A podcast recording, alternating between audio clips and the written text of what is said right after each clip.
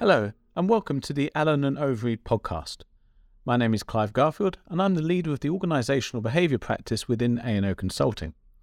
Recently, I hosted a seminar with Wieke Scholten, a behavioural scientist with Dutch-based global consultancy firm And Samhoud, where she is the head of their behavioural risk practice. We talked about how organisations can approach and manage behavioural risks, and how firms need to focus their efforts with a strategic, structured approach. I thought it was an important and timely discussion, and I'm delighted to present highlights from our conversation here. Really pleased that Wieke Scholten has agreed to join us today. Wieke, do you want to give us a little bit of background about yourself? I know it's an interesting read. Thanks, Clive. And uh, hello, everyone. Thank you for having me. Wieke Scholten, indeed. I am a director of behavioral risk at and Samhoud. That's a Dutch based global uh, consultancy firm uh, that has been specialized in behavioral change and applying a behavioral uh, perspective to uh, risk management and has been around for the last uh, 30 years. And I'm a behavioral scientist myself. I'm passionate about making uh, so- social and organizational psychology practical for corporate life. And I actually mainly work in financial services uh, helping firms with their behavioral risk management. So I'm very excited to talk about that today. Where do you start when you say an organization? We're talking about behavior risk and we're talking about managing behavior risk. Where do you start when it comes to managing that behavior risk? Where should an organization start and how should it manage it? Well, the interesting thing is behavior risk management is a new field, relatively new. I would say the last 10 years it's been up and coming in the last, let's say, four years uh, organizations, for instance, in financial services, if I take that industry as an example, are now investing in that uh, more uh, structurally. And where to start is really to understand and realize that how to manage behavior risk really resembles how you manage other risks. So if you take financial services again, credit risk management is often, you know, sort of bread and butter for organizations. While behavior risk management, you actually organize in a bit of the same way. It often follows three steps. One is know where your hotspots are. So to do a risk assessment across your organization, where are there potential vulnerabilities? Where are areas or business areas that you have uh, certain locations? It could be also certain processes that are designed in such a way. Let's say financial crime is an area that we do a lot of work in. Processes are designed designed in a certain way. For instance, onboarding processes uh, of new customers, and then still the effect is not obtained that is uh, where that process is designed to do. And that often has behavioral root causes, as, or in certain business area where you feel there's something going on there, there's perhaps some smoke, uh, but we don't know yet where the fire is, or uh, it's an area where it would be particularly unhelpful if things go wrong from a strategic perspective.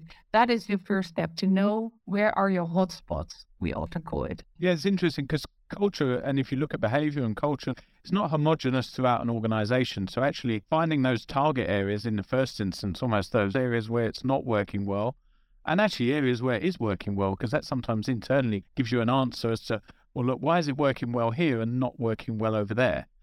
That's really important. Yeah, because what we know of people as well is how we behave at work is very much guided by our direct professional context. Really important that that's right. But what I do daily is much more influenced by my direct colleagues, my direct line management. It's the area I live and work in daily. That's of influence on how I act and make decisions. And that means indeed that sure, you can build at the top of the house a cultural intention. And I think organizations often do that well to translate strategy to culture. What do we need? Who do we want to be? What are our values? All of that important. It gives behavioral direction. However, in reality, that's operational practice. How things go in reality in daily life then differs per area. And that's all right. But what you can do as an organization is understand where are then those vulnerabilities? And that is, I guess, step one. Step, and you can also use data for that. Lots of organizations are looking at what type of data to look at to assess those vulnerabilities. The second step is then to go in and understand at a deeper and more thorough level uh, what is happening then here. So why is it that we, for instance, have a balanced scorecard, but then still in this business area we mm-hmm. see people selling a certain product that we feel you also should sell in a different way. And whilst on paper, there's a great balance, in reality, in that area, there's still something going on. And to understand why that happens, knowing that 90% of people want to do the right thing, why does that and still happen? That is sort of the second step. And the third is really to once you know what aspects of the way we work here in that business area are causing issues, how can you then address that before real issues happen, such as, I don't know, indeed, mis-selling and a regulatory fine? So it's some, it's a very structured approach that really resembles, I guess, also how you manage other risks that makes use of behavioral science, which is also, I think, an important aspect uh, to understand that to incorporate that in a certain way really helps to do it in a structured, evidence based way. I liked your tone from the top comment there because actually, you know, I've run a lot of focus groups with employees, quite a few over the years, something like 750 or so globally. And everyone always says, in the main, people always say, well, actually, tone from the top is great. Um, the values, the purpose, the vision, how we're going to get there is really well set out. And yet, there is inconsistency in the way that trickles down throughout the organization. In the main, that tends to be manager inconsistencies in the way that, and sometimes it's not heroes and villains in these stories. Sometimes it's because people are very resource pressured and they don't get time to maybe translate the messages down. There's all sorts of reasons, but it's that inconsistency. And, you know, that means that eventually you take your behavioral cues, as you said, from your direct manager. There's also things unintentionally not happening as you wanted it so I hear senior leaders often also say, look, I've communicated so many times, this is the direction we should take, and still it's not happening. How come? That is often very explainable. It's something that you can explain if you go into that practice and try to understand. And there are ways to do that uh, in a very pragmatic and practical way to understand why people behave the way they do at work and why it's that way over here, while indeed it's another way over there. And I think also with reactive, proactive look, I think this harbors a great potential. So to add behavioral risk or behavioral perspective to your risk management really makes it more forward looking. So you're better able to prevent things from going wrong, or better said, perhaps, better able to achieve the goals you want to achieve. And that has been proven in practice. So I think that's also what I would like one of the key takeaways for everyone on the call in the seminar to be is that this is not only a good idea conceptually, but this is because everyone agrees, right? Problems always have a behavioral cause. Many people understand that now, but that you can use that by preventing problems more effectively in practice, and that already happens. That is something. Uh, so it's not just conceptually a good idea; it's in practice also really effective. What I find interesting as well is when I worked in audit or as a regulator, I was there to identify and reveal uh, behavior risk. But once you know that, of course, you do that to mitigate that risk, meaning cultural change or mm-hmm. behavioral change is extremely important. I'm very curious to hear about your experience in that. I know you've run a lot of culture reviews with clients. So if you think about implementing culture change, where would you start?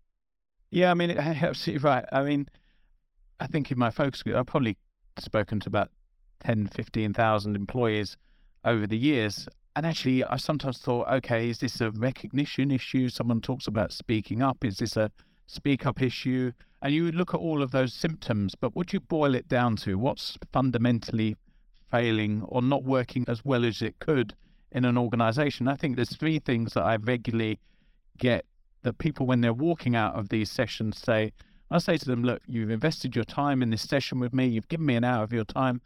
What would you want to happen? I mean, let's be honest. It's not a wish list. It's not a letter to Father Christmas or Santa. It's actually what meaningfully can happen here. And I think often some of these issues become a clarity of messaging. We spoke about communication earlier. That clarity of communication, that engagement, but also a lot of feedback we get is the communication tends to be very top down. There's no real feedback loop there. There's no bottom up. There's no engagement where you've given feedback and senior leadership will close that loop off. Even if you don't get your decision that you want to happen, the fact that someone's listened and they've demonstrated they've listened and they've communicated that back to you is incredibly important. And the problem with clarity of messaging, and I sometimes see this in groups where someone will say, Well, this is happening next year. And then someone else will say, Well, I've never heard of that. Where did you get that information from? Oh, my manager told me. Oh, why wasn't I told? And the problem is you create these information silos, often caused by that management cascade those inconsistent communications. And what happens, I guess, behaviorally, and for your background, you'll be able to give me a lot more evidence around this. If we have an information gap, how do we generally fill it? Well, usually with some sort of negative bias and a bit of suspicion. Well, you know, there's a reason I wasn't told. Or I had one a few months back where actually people were very happy with their current hybrid working status. But because the organization wasn't communicating regularly with them, they assumed it was going to be taken away. I can't tell you how many times over the last few months, especially on the back of COVID, where people have said, Oh, yeah, I've given my survey answers so many times, but I never hit back. Absolute survey fatigue. And yet, all they want and the value of having those discussions with leadership and actually leadership caring and, and actually listening. And then, as I said, even if the decision doesn't go your way, explaining why it's not gone someone's way. Now, there's obvious things you can't communicate all the time compensation being one of them. But actually, just having that ongoing loop will go a long way to building that trust and change within the organization. I guess to a certain extent, my questions to you then, I've said the reality of what I'm seeing. How can behavioral science help here? Is there something a behavioral scientist could do to kick some of these efforts off? I think, first of all, behavioral science helps to structure and provide evidence. For instance, you just referred to compensation, right? Sometimes a compensation itself cannot be changed, but people feel a certain degree or perceive a certain degree of unfairness around it. Behavioral science helps you to understand what the risk is if you leave that unmanaged. So if you leave unfairness be, like life is sometimes unfair, but what you can do is acknowledge that unfairness or talk to people about it in a well thought through way uh, so that it mitigates the risk of them acting upon that because we know from behavioral science that unfairness may lead to retaliation behavior or that people just zone out, get disengaged. Uh, so it can go to uh, less innovation, uh, performance goals not being met, but it can also go towards a conduct risk where people indeed care less about rules and codes to adhere to. So behavioral science helps you to understand why people behave the way they do. And that helps you to change it in a more targeted way. So instead of saying, we need a whole culture change, knowing actually we need to address this point around remuneration, or we need to talk to them about the hybrid way of working, because there's something there that will help them work as we want to work with each other. Make a strong point around do you need a behavioral science team? You don't need people with PhDs necessarily to come into your organization with a full team to do this work. It's a combination of, I worked in a team with chartered accountants. So the combination, the multidisciplinary uh, approach, I think really works. You see these teams emerge in risk management, in risk functions. So sometimes it's internal audit, sometimes risk functions. HR, I've seen great examples, risk and control in the first line, because that is also point to make, of course, that the business manages its behavioral risk and is responsible for managing that behavioral risk. But you talk about those different functions and the ownership. How important do you think it is who owns the approach within functions? Is it better to have it in first line? Is it better to have it in HR? Is it better to have it in risk? And I guess depending on where that's put, how do you create that sort of collaborative franchise wide approach to culture? So I strongly believe behavioral risk management is the responsibility of the business. Because how you do business and what you do all day at work in that first line at the working floor is where behavioral risk emerges, but also where it's managed. People manage, everyone on call here today manages behavioral risk daily because it's everywhere. So you manage it every day by setting the scene and how we do things here and how you work. So it's something that is first line owned Yeah. as would credit risk be, as would operational risk be, right? It's the same type of responsibility. However, to help first line and also make sure that that is done actively, it helps that you have also some capability in second and third line. And I do think it's across all three lines of responsibility to incorporate, to do this explicitly. And perhaps back to the behavioral science point, if you don't mind, I think yeah, of course, you don't need you know teams full of psychologists, but what does help is to include some behavioral science expertise to ensure you do this evidence based. Because what you don't want, and you hear people often say that when it's about culture, like oh, it's subjective, and you have to feel your way around it. Like I would come into a let's say an area uh, with mortgage advisors, and I would say I think this is happening. This is what I feel as a psychologist. No, behavioral science is evidence, gathering evidence on how do people behave? What are behavioral patterns here? How do we work here? What are our ways in practice? Why is that happening? And pulling that behavioral science also uh, to evidence why that needs to be addressed if you want to achieve your strategy or if you want to prevent problems. So, how do you practically gather that evidence from the work that you do?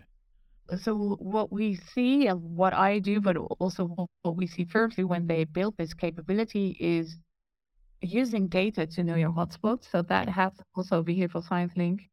And then going into uh, your vulnerable or hotspots areas or processes to using interviews, one to one confidential conversations, often indeed also a survey. But people, like you said, alluded to before, there's survey fatigue, and also people do not always talk about why they do things in detail on a survey.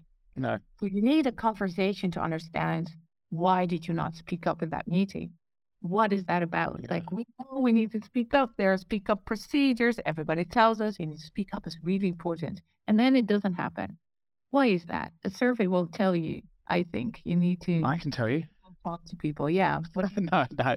And It's interesting though. Two quick points. The survey point is key. And I never, you know, sometimes been people hear me, they think, oh, you're very down on surveys and almost like I'm trying to mm. put these survey providers out of business. I'm, I'm totally not. I think they're great in terms of trending direction of travel for certain behavioral and cultural issues. So I think they're great for that. I think sometimes once the survey has been done, what happens afterwards, I think, is where we sometimes come into problems. And as you said there, it's a data set, it highlights or signposts where things need to be focused. But honestly, if you and I looked at two different survey results now, we could totally interpret what was going on differently by looking at the same data. So you can bring your own bias into that interpretation of the data without actually taking the time to dig into the issues.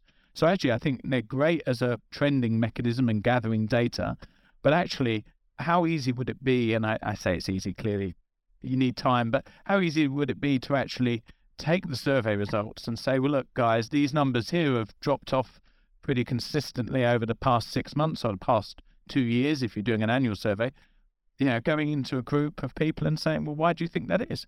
You can cut your survey data by groups. So one group may be going up, one group may be going down. Go in and have the conversation. Just say what's driving that. And that will actually give you so much more valuable information. Exactly. And then sometimes it helps if people feel not safe or secure or there's a certain level of mistrust. Then it does help if you have somebody externally coming in or somebody from an independent team within your organization having that conversation to ensure that people feel free to discuss things. And I do think that people, indeed, like you said before in this conversation, really appreciate that often. I often have people that I speak with that say, Nobody has asked me this for the last year. It's quite cathartic, isn't it? yeah, I feel at work. Yeah, and not just how I feel, but also what I live through. What are typical when was the last time I made a mistake and what did my team, how did my my team respond? What was the last time I was in doubt? When did I feel uncomfortable during a meeting? These are yeah, all parts of our daily working life. It's just realistic to know. Great questions as well. Yeah. Yeah. It's interesting. So, just very quickly, because I did say I did know the answer to the speak up point. Now, I don't, I was obviously joking a little bit. I don't really know the answer, but very often it's interesting. The, out of all the thousands of people I've ever spoken to, and often we drill into speaking up and you know, we're making sure that that speak up channels are working effectively, are available, working effectively, they're fit for purpose, etc., etc. Tone from the top is great. You're encouraging people to speak up. You're making it really clear on a regular basis that there is no fear of reprisal. There is no reprisal, so you're really trying to address that fear. But very often, and it's back to the second bit I was saying about feedback loop, very often it becomes, well, I've spoken up about it once, I didn't hear anything back, so I won't speak up again. And I reckon 90% of those issues are, uh, 90% of people turn around and say to me, it's apathy. I know that if I say something, nothing will be done, or I won't hear back from it. So, look, I'll just get on with it and I'll live with this imperfect process, for example. And that's where, you know, behavior thing ceases to be sort of fluffy and nice, it could be that you've got a problem in your accounts. Uh, Ex accountants are clearly a good bunch of people, but clearly you might have a problem in your accounts and you think, well, actually, I've worked around this now for two years or I've had this tech fix that no one's ever put in. I'm just going to carry on regardless because no one's listening. That's what I think also what I meant with predictable and understandable human behavior that has nothing to do with you know, are these good people or bad people? Is it a toxic culture? Was there a villain as a dysfunctional leader? But None of that. It's just normal yeah. behavior, the way we do things, the way we respond to things in professional life. And the great thing about that is that you can indeed assess it, but also manage it. And I wonder, you know, if you say, okay, these processes, look, is it then, do you have an example from your practice what actually works with managing this? Because, yeah, some people also say, right, uh, it's a training or something. Well, we need to train everybody on that process or, you know, can, can you give Yeah, no, it, no, good, good question. I mean, I guess there's a couple of things. First of all, how that actually filters down into organizations, one aspect.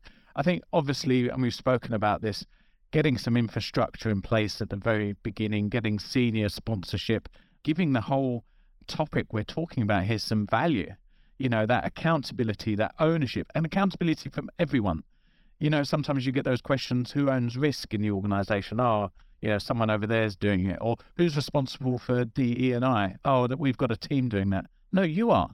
you are. Everyone is. And so, you know, I've seen a lot of examples where people have tried to, firms have tried to put infrastructure around that. They have cultural ambassadors help speak up, help drive those advisory groups. I think actually just taking a step back as well and saying, well, actually, if you ask a firm, what's your culture strategy?